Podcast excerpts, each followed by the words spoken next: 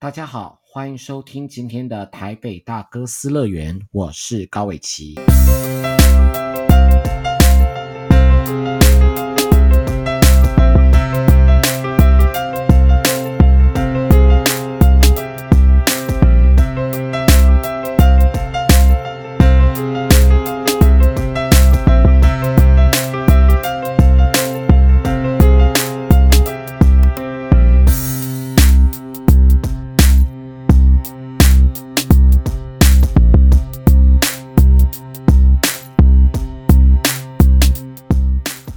欢迎大家回到台北大哥斯乐园，我是高伟奇。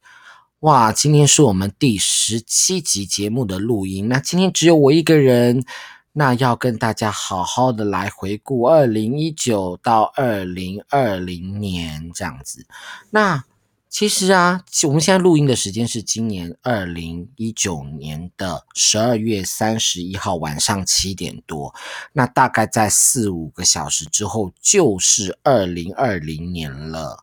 哇，真是一个魔术时刻！我记得以前在小学的时候去学校上课，那老有时候因为十二月二十呃十二月三十一号还是要在学校上课的嘛，好，那老师就会跟大家讲说明年见这样。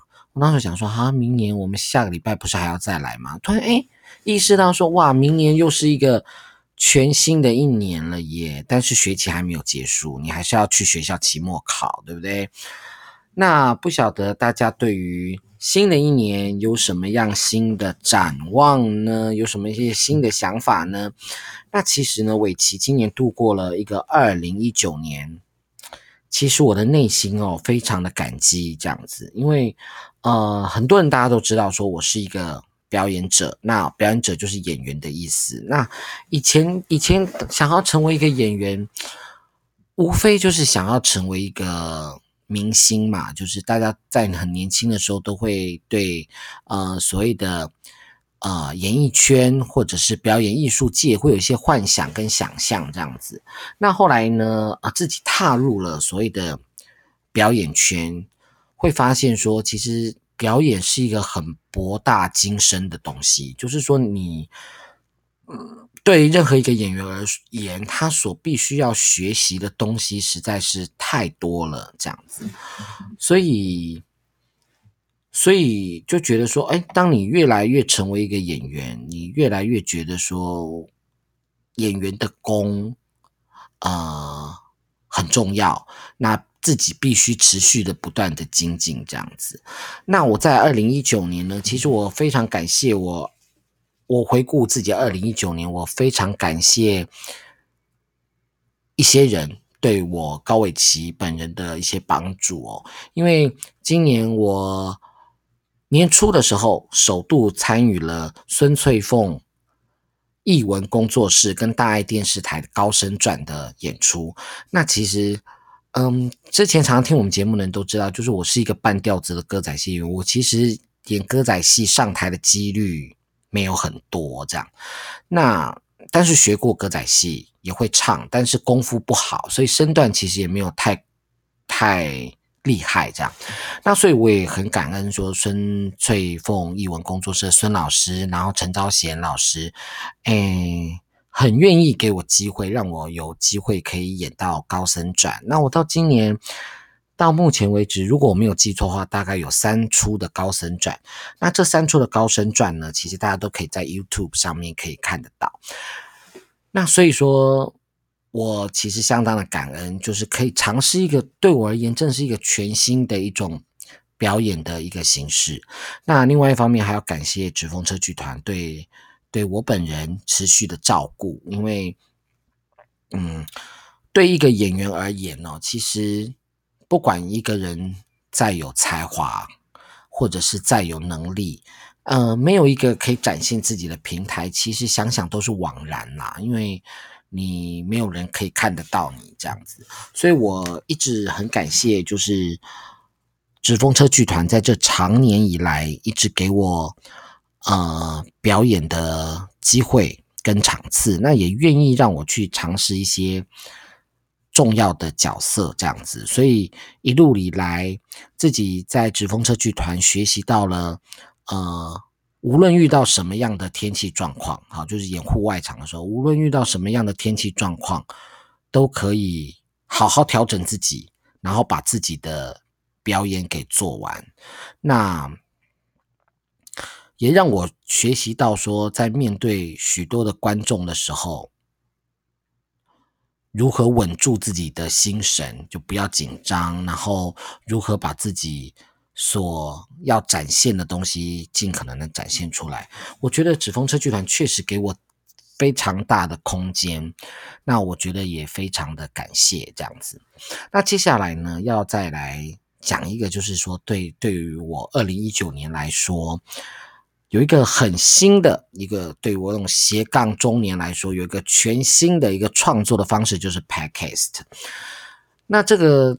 做 Podcast 这件事情是我，其实我今年八月才开始做。那在八月之前，我根本不知道什么叫 Podcast，真的，我真的什么事什么都不知道。我连这个英文名字、这个英文单字我都是第一次听到。那为什么会知道事情？是因为在我的脸书上有一位前中广的广播员叫贾培德，那。贾先生呢，就在自己的脸书上分享了一则文章，就是有一个哦，不对，不是贾先生写，他转贴了一个，就是呃推荐的四十五个中文 podcast 的名单。然后我在那个名单当中，我就诶发现诶有一些节目诶，那这些节目我就想说要试着听听看。对，没错，我连 podcast。是用听的这件事情，之前我都不太知道，后来就学着用手机去下载 Podcast，然后开始听一些节目。哇，这个东西好像广播节目哦，但是它好像又没有像广播节目这样子，就是可能有呃时间或者是段数的限制，是你想要什么时候听的呃都就可以什么时候听，甚至你可以听几次都没有关系。所以它好像没有像广播节目有这么大的一个。限制，所以我就觉得，哎，这个东西好像很有趣。那我有发现说，哎，这些人绝大多数人并不是广播公司出品的，意思就是说，他们是自己做的，他们并不是透过广播公司去帮他们制作节目的这样。那后后来我觉得，哎，那我是不是也可以自己来做？后来那个时候就开始在网络上爬文，然后。我爬的文都是所谓中文的文章啦，因为外语能力没有那么好哈，所以那个时候就是看的东西都是一些中文的文章，开始手把手的学怎么样做 Podcast。那那个时候呢，我觉得非常感谢尼尔喝牛奶这个 Podcast 节目的尼尔。为什么我我不是尼尔，真的不认识？那我有常常在。后来知道 Podcast 之后，常常听他节目。后来我那个时候是在网络上看到他写了一篇文章，教你如何成立自己的 Podcast 节目。对，没错，这个就就是这样，就是 How to do 这样。我就按照他的节目，就开始呃，对不起，按照他的文章，一步骤一步骤的去做，然后开始建立自己的 Podcast 节目。所以。真的想想，真的如我今天做这个节目做到第到今天第十七集，真的非常的感谢他愿意无私哦，在网络上跟大家分享怎么样做一个自己的 Podcast 节目。我觉得这真的非常的厉害，呃，跟难得这样子，因为他愿意无私的这样子去分享这样。那因为。这件事情就是你也去做这件事情，对我来说有很大的帮助，是因为我觉得一直以来在做 Podcast 最难的是所谓的技术问题。为什么是技术问题呢？第一个技术问题就是说，你要在家里做，那你需要有什么样的设备？那是不是麦克风一定要有？所以从麦克风的选择，他在那篇文章就教我们怎么样选麦克风。那你可以选到什么样的等级？又在你经济能力可以范围，经济能力负担可以负担的范围之内，这样。接着呢，又告诉你说你怎么样录音，所以他又介绍了，他在文章里面就介绍了说他自己平常在录的用哪一种的线上录音软体，让你只要有一台笔电，插上麦克风，然后你走到哪里都可以试着去录音，就是你不见得一定要在录音室，你在咖啡厅也可以录音这样子。然后接着他又教你如何上传到平台，那所谓的平台就是把你把你的广播节目、Podcast 节目录出给大家，让大家有有一个地方可以去收听的地方。所以那一篇文章当中，让我学习到怎么样录节目。录完节目怎么上传到某个地方、某一些平台，让大家可以在 Apple Podcast 或者 Spotify 上面听到。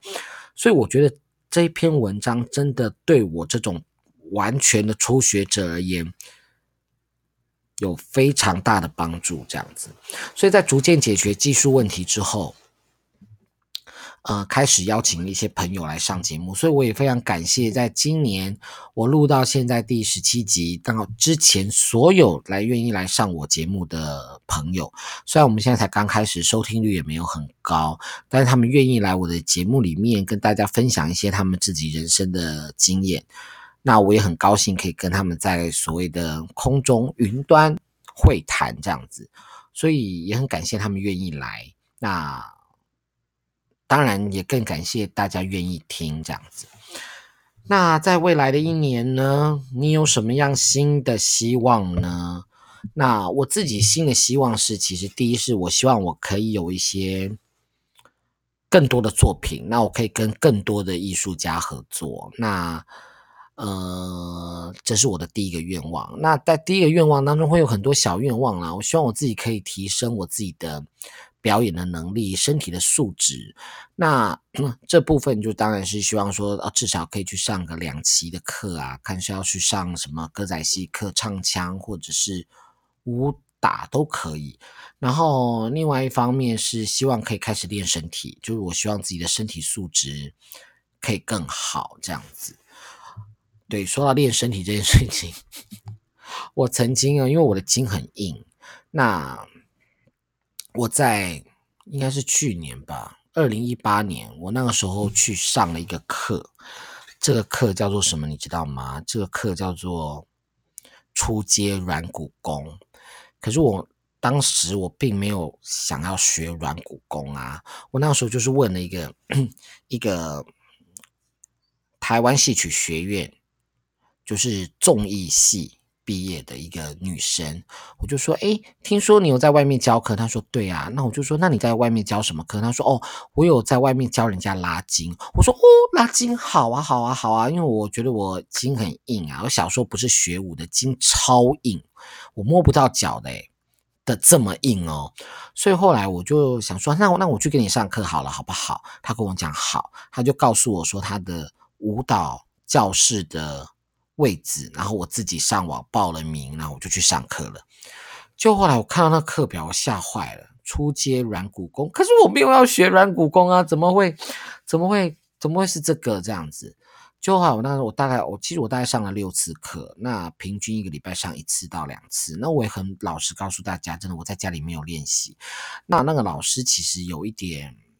当然，他希望我们学到东西，他希望我们上课之后，我们身体有一些改变。所以老师其实有一点严格的，但是因为老师本人又是属于那种天生娃娃音的这样子的女孩，所以他那时候就是要帮我们压身体，就动作示范完了之后要帮我们压身体的时候，他会说：“来，屁股放松，好，你放松了，我才要开始压哦。好，十九八，然后开始倒数这样子，然后你就听到班上。”惨叫，其实班上同学惨叫，惨叫只有我，因为我筋特别的硬，其他人好像稍微可以忍一下，但是我真的不行，我就是大尖叫这样子。啊，后来真的是因为时间配合上面也有一些不太能配合啦，后来就久了就没有再去上了。那今年呢，我也应该会在呃，对不起，明年呢，我应该也会再想一些，看有什么上课的机会，可以再去学习一些。东西这样子，那希望我自己的身体的素质变得更好。那再当然就是希望自己可以有规律运动的习惯。那我希望我明年可以开始跑步。其实大家不要不相信，我以前跑过半马。那说为了跑那个半马，真的是很认真的练习，一个礼拜练习到四次，可以练习到四次哦。然后。那时候跑半马，其实成绩算不是太好，但是我人生第一次挑战，所以也大概在三个小时可以完成。虽然有些很厉害，三个小时已经跑完一个全马，但是我对于那一次的经验相当的觉得很棒，就觉得诶可以感受到那种赛会的气氛，然后为了那个 event，为了那个赛会，然后先前有很认真的去做了一些练习，这样。那那时候确实又比较瘦，确实身就整个腰线都出来了。我听说那个时候我连胸肌都跑出来了。对啊，真的就奇怪，我明明就没有做一些什么健身的动作啊，可是为什么胸肌会跑出来？可见我平常胸肌藏得多深。所以我就想说，哎，那明年，明年又是一个新的开始，那我想要自己重拾所谓的慢跑的乐趣。那我希望我明年这个时候可以告诉大家。我有继续的跑步这样子，那大家对自己未来的期望有什么样的想法？我觉得大家真的可以在脸书上或 Twitter 或者是 IG 上面来可以跟我分享一下，好不好？好不好？好不好？那今天呢，我想跟大家分享一下我个人对于二零一九年的展望，还有二零二零年的新的希望。啊，对，我突然想到，我有一个新希望，我希望我自己在写作、写东西上面可以有更多的产量。为什么这样讲呢？其实，我想应该有很多朋友不知道，其实我自诩我是一个网络影评人。为什么我自诩我是一个网络影评人呢？因为我绝大多数的电影的评论跟心得感想都是在网络上发表的，这样。那过去之所以会开始写所谓的电影的心得感想呢，是因为在呃约略十多年前，二十六七岁的时候，那个时候呢，那一阵子看了非常多非常多的电影。